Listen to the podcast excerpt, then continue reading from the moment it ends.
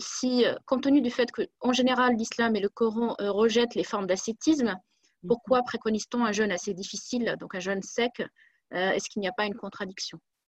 L'islam ne, condamne pas l'ascétisme. l'islam ne, condamne pas. en fait, l'islam interdit qu'on se mutile. L'islam interdit que l'on fasse du tort à son corps. Or là, le jeûne tel qu'il nous est demandé de le pratiquer, on voit qu'il y a des bénéfices et c'est la raison pour laquelle aujourd'hui tout le monde pratique le jeûne.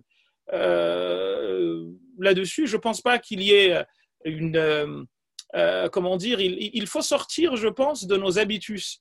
Vous savez, je vous parlerai de, moi au risque de vous étonner. Moi, je, je suis né au Comores et j'y ai grandi et manger une fois par jour, c'était quelque chose d'extrêmement très d'extrêmement difficile. Euh, c'était rare en fait. On mangeait. Moi, le jeûne, c'est de la gnognotte pour moi. Hein, je vous le dis en toute honnêteté. Même si vous me donnez 20 heures, je peux jeûner sans aucun problème parce qu'on mangeait pas.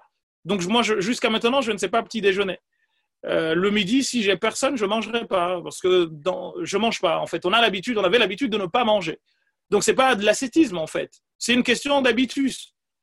Nous, nous avons l'habitude de, manger le matin, de manger le midi et de manger le soir, euh, et même le goûter. C'est un mot, je ne vais pas vous, faire pleurer, mais c'est un mot que j'ai jamais connu. Moi, j'ai appris le goûter en troisième dans une école privée aux Comores où il y avait des enfants de riches. Mais moi, le mot, j'en ignorais l'existence. Je ne savais pas que le mot goûter existait. C'est un truc qu'on mange à, à 16 heures, alors qu'on était à l'école euh, à midi, on les voyait rentrer chez eux. Nous, on venait du village et on restait là. On les avait rien. On buvait de l'eau euh, ou rien du tout. Et c'était normal, en fait. Et la première fois de ma vie que j'ai entendu le mot goûter, j'étais en troisième, en 80. Euh, donc, il faut comprendre que euh, nous, nous sommes dans un cocon où je vois mes enfants qui mangent le matin, ils ont à manger le matin du Nutella ou je ne sais quoi. Le tajwid, je l'ai appris grâce à du Nesquik. Et ça peut vous paraître bizarre, mais on n'avait pas ça. Moi, je n'avais jamais vu de Nesquik de ma vie. C'est mon cher de Tajwid qui m'en donnait pour que j'arrête de faire des bêtises. Et c'est comme ça que j'ai appris les règles de lecture du Coran. Et quand je les ai finis à l'âge de 8 ans, j'ai plus eu de Nesquik jusqu'à France en 99. Il s'est passé 11 ans.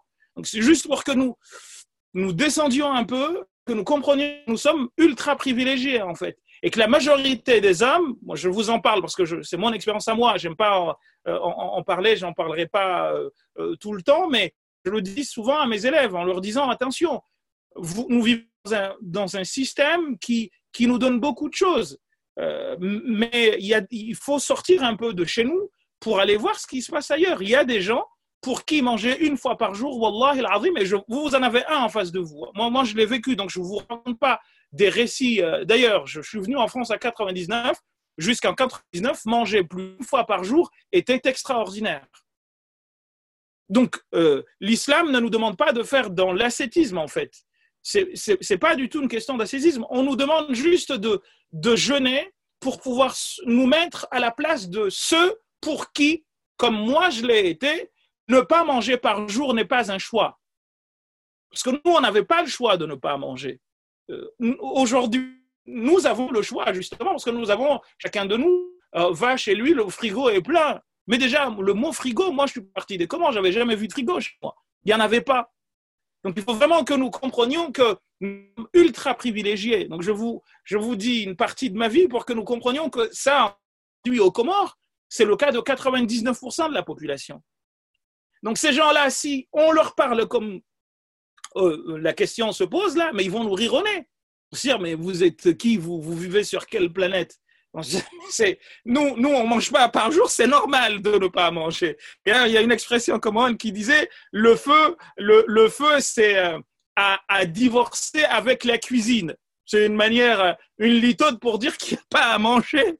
Et, c'était normal en fait. Tu venais, tu trouvais rien à manger, tu buvais une, une les, les, boîtes de conserve de haricots que nous avons ici. C'est avec ça qu'on faisait les ablutions, avec lesquelles on prenait le du puits et on buvait cela, on allait dormir. Le lendemain, on buvait cela pour que le pantalon tienne et qu'on puisse partir à l'école.